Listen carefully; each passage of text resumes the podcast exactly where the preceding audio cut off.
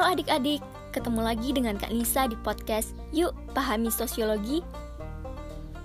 Di tengah pandemi COVID-19, kita dituntut untuk terus menjalankan aktivitas dari rumah. Salah satunya adalah sekolah. Bagi adik-adik, pembelajaran yang dilakukan secara online mungkin akan terasa membosankan dan sulit untuk dipahami.